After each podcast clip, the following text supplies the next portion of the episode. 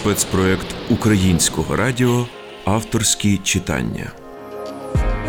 Вітаємо всіх слухачів. Перед мікрофоном Ніна Герасименко. Сьогодні в ефірі продовжують звучати сторінки роману українського письменника Дмитра Кешелі Родаки. У книжці йдеться про трагікомічне життя однієї незвичайної сільської родини із Закарпаття. Головний герой роману, він же оповідач, учень п'ятого класу Митрик. Це саме у нього неабияка здатність потрапляти в різноманітні пригоди, бо хлопчик пізнає світ і має добре серце. А загалом у романі колежі Дмитра Кешелі поєднуються багато тем, історій та навіть авторських стилів, як от екзотика закарпатського краю, унікальність доль персонажів твору, містичні сили світу, фатальності життя і людина серед них. Усі вони гармонійно поєднуються і створюють одне епічне полотно розповіді. Сторінки роману Родаки читає автор Дмитро Кишеля. Слухаймо.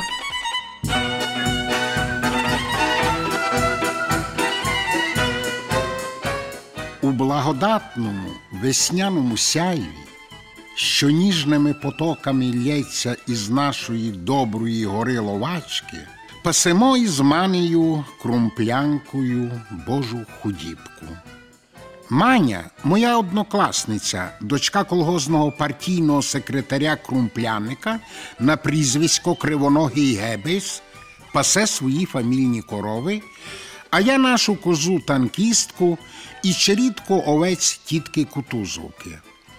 Вона, тітка, обіцяла за цю послугу аж цілий карбованець, а до того прислати смачний обід у поле. Проте молоденьке сонечко вже чимчикує до полудня. Мені дико хочеться їсти, а від тітки ніякої вісточки. Он, мані, то добре. Вони вдома постійно жирують різні смакоти, і голод їй не товариш. Он, яка ні в року пухкенька, гладенька, як молочне поросятко. А у нас удома в горшках пісна квасоля з капустою і картоплею товченою. Днюють і ночують. Від тих харчів я, як мисливський хорт, легкий, худющий і вічно голодний, як крадений кінь.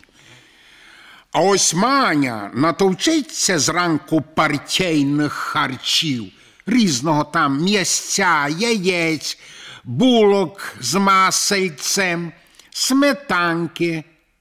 І може, як ведмідь, місяцями не їсти. І біс її не візьме.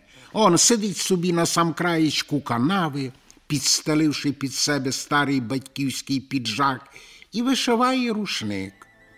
Зосередившись над полотном, вся напружилась. І без того повні губи надулися ще пішніше і нагадували дві величезні пелюстини темно-рожевої троянди, яка щойно відкрилася ранковому сонцю. Е, Це тепер, а тоді, дивлячись голодними очиськами на маню, її губища мені нагадували два величезні шматки рожевої шинки. Але, видно, уже тоді у моїй душі починали кільчатися паростки естетичних смаків, і відчуття краси притлумило мої канібальські інстинкти. Пам'яті якась бісова сила неспогадано почала крутити народні стародавні пісні про кохання. І почало безугавно у голові верещати про губки малинові, вуста медові, поцілунки солодші нектару. Минула хвилина друга, і моїм голодним очам почало ввижатися, що переді мною не кепська і вредна маня, а східний і багатий базар а її губи, безмежні столи, завалені заморськими солодощами і ласощами. Від того у мені ще голосніше заричав голод. Далі, не в силах згамуватися, кинувся на маню, повалив її в канаву, іначе голодне немовля до материнських грудей припав до її губ і несамовито почав не то цілувати, не то смоктати.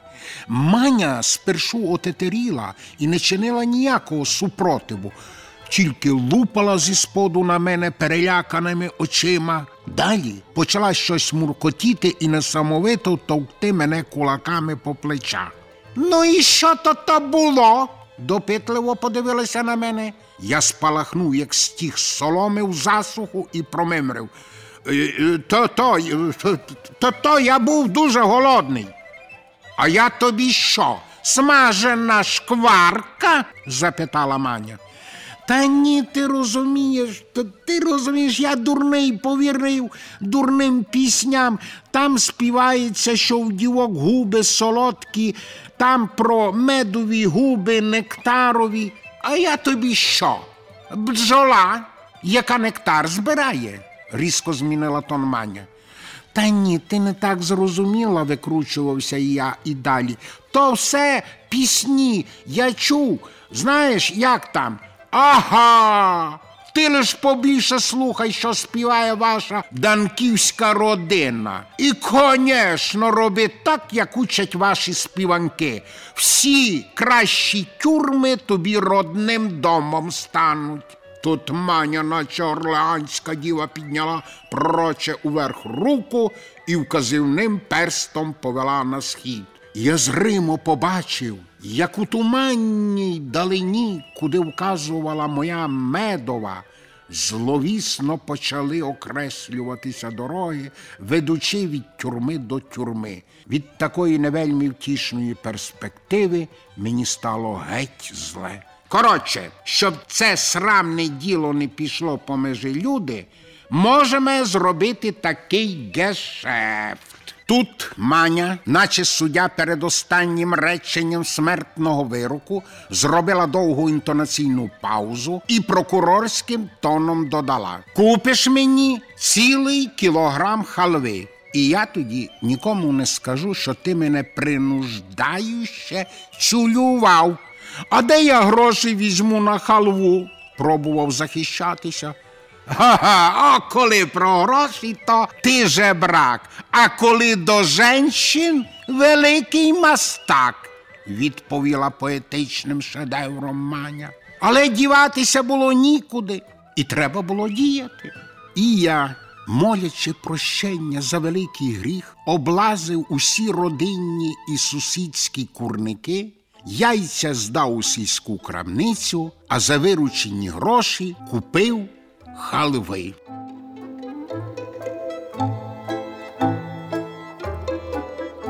Ну що, приніс? запитала звичним прокурорським тоном Маня наступного дня на пасовищі. При цьому зміряла мене таким зневажливим поглядом, наче я з'явився у роздертих штанях. А як же, приніс?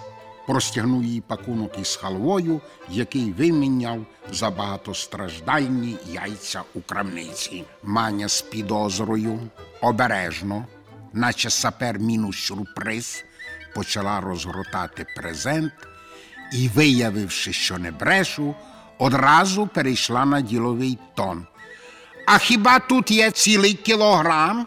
Виважувала то лівою, то правою рукою. Збігай у магазин, хай переважить, щиро порадив я. Звісна річ, половина халви я одразу з'їв і тепер подумки сподівався на манине милосердя, а ще й якусь дещицю вділить і мені. Проте надії на манине людинолюбство виявилися марними. За якусь хвилину-дві ця бочка без денцяти смачно все зжерла і, бачите, навіть не подавилася. Далі витерла рукавом жирні від солодощів губища і цісарським тоном наказала: Ну, тепер можеш ще цюлювати. І підняла догори обличчя. Що, що? Отетерів я. Слухай, торомбаньо нечесана, я з дуру тебе случайно смокнув, то мусів іти яйця красти, аби відкупитися. А попробую ще раз, то прийдеться іти по чужих хлівах вже за свинями й коровами. Не пішла би ти, небого, за Дунай воші пасти, порадив сердечно знахабнілій любасці самозванці. Ой, як перелякалася. Не бійся, не злото срібло прошу, а якоїсь там чоколяди, ну хоч півкіло. І цілюй собі на здоровлічко. Ого го! Та за пів кілограма чоколяди я на цариці женюся, а не твої слюняві торомби облизувати, вигукнув самовпевнено я. А от і не женися. А чому? А тому, що коли не принесеш мені чоколяди, то я розкажу нянькові і мамці, що ти мене не лемцюлював, а й лапав за секретні женські місця, оголосила вирок маня. О, небесики святі і гріхи земні. В очах у мене геть потьмяніло, а в голові стало гаряче, наче у молодого бичка, коли з розгону влупить лобом у залізні колозні ворота. Тож тільки подумати, лапав за секретні женські місця. Але ж де ті секретні об'єкти знаходяться? Не встиг я отямитися від цього страшного повідомлення, як маня ошалешала вдруге. Ти довго не мудруй. Якщо не купиш чоколяду, я ще і в школі усім розкажу, що ти вообще страшний вредитель женщин. Ну ти диви. У неї всі колеса на возі повідлітали. Треба ж такого додуматися. Страшний вредитель женщин. Це ж гірше за враг народу. Розстріл на місці без суду і слідства. Отут мені вже стало не до мудрячок і женитьби на цариці. Тепер я вже ладен був і жабу цілувати, і шоколадом обсипати, аби лише змити із себе тяжкі гріхи, якимось термоядерним потом обдало мене і пекуче пронизало кожну клітину. Господиньку солодкий, що зі мною буде? І тут раптом у мені прокинулись противні бунтарські гени нашого роду і рішуче запротестували. Пошли ти, дурний Митре, цю малу блудницю у ліс гриби сухі збирати. Що я одразу і зробив. Відповідно, не забарилася і манина відповідь. Наступного дня, а була це неділя, дідо Соломон і наш вірний сусіда, пан учитель Фейса, сиділи на призбі і про щось філософствували. Я сидів під хлівом і вигрівався, як ситий кіт на солодкому сонечкові. І раптом цю ідею, тягнучи за собою отари пилюки, влетіла машина батька Мані, нашого партійного секретаря. На моїх це подіяло, наче засторога про татарську навалу.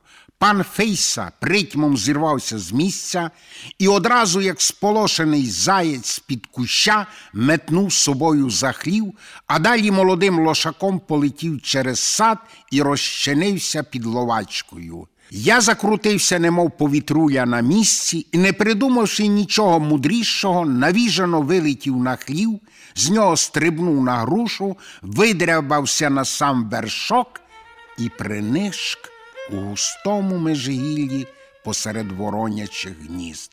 Одна баба Фіскарошака не втратила бойового духу, зустрічала ворожу навалу біля воріт, тримаючи під руками на всяк випадок вила.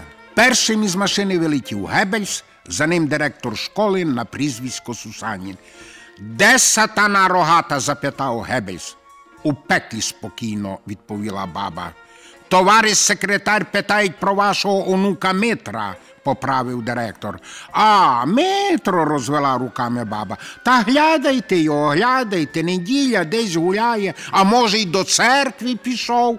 О, Єзус! Того ще лиш у церкві не було, аж простогнав директор.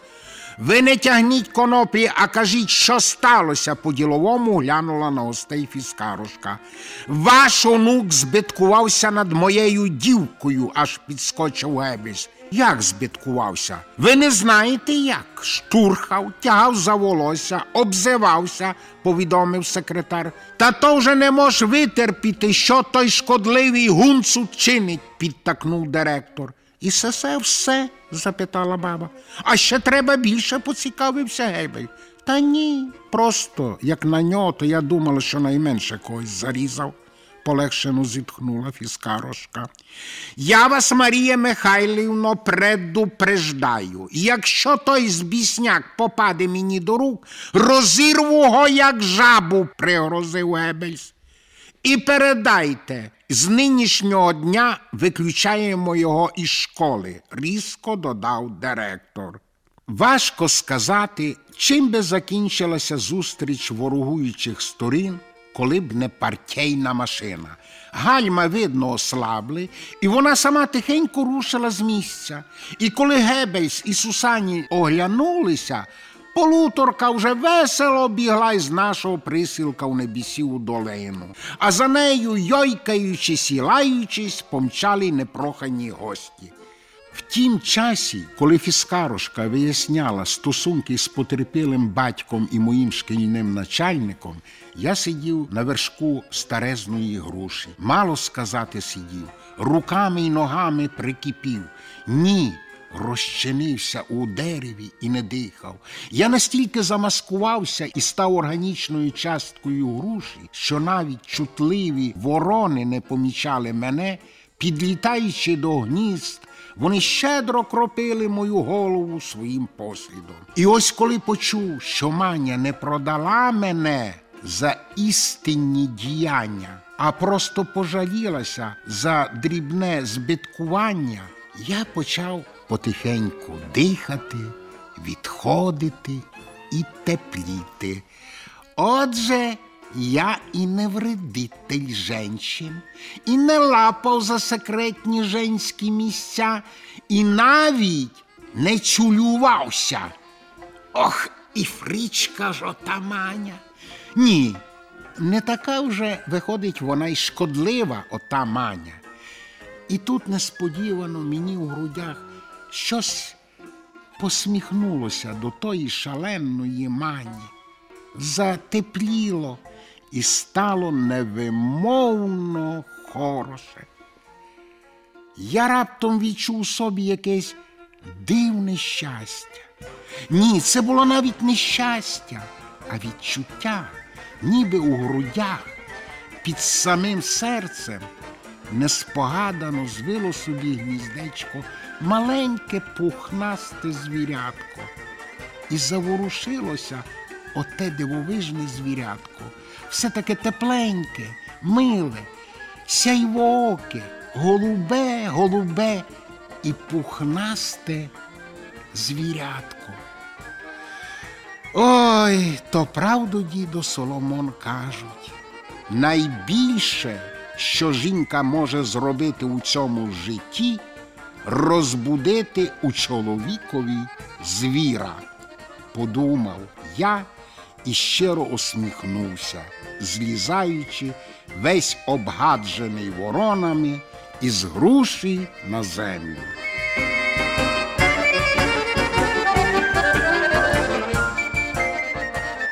Ви слухали сторінки роману українського письменника Дмитра Кишелі Родаки.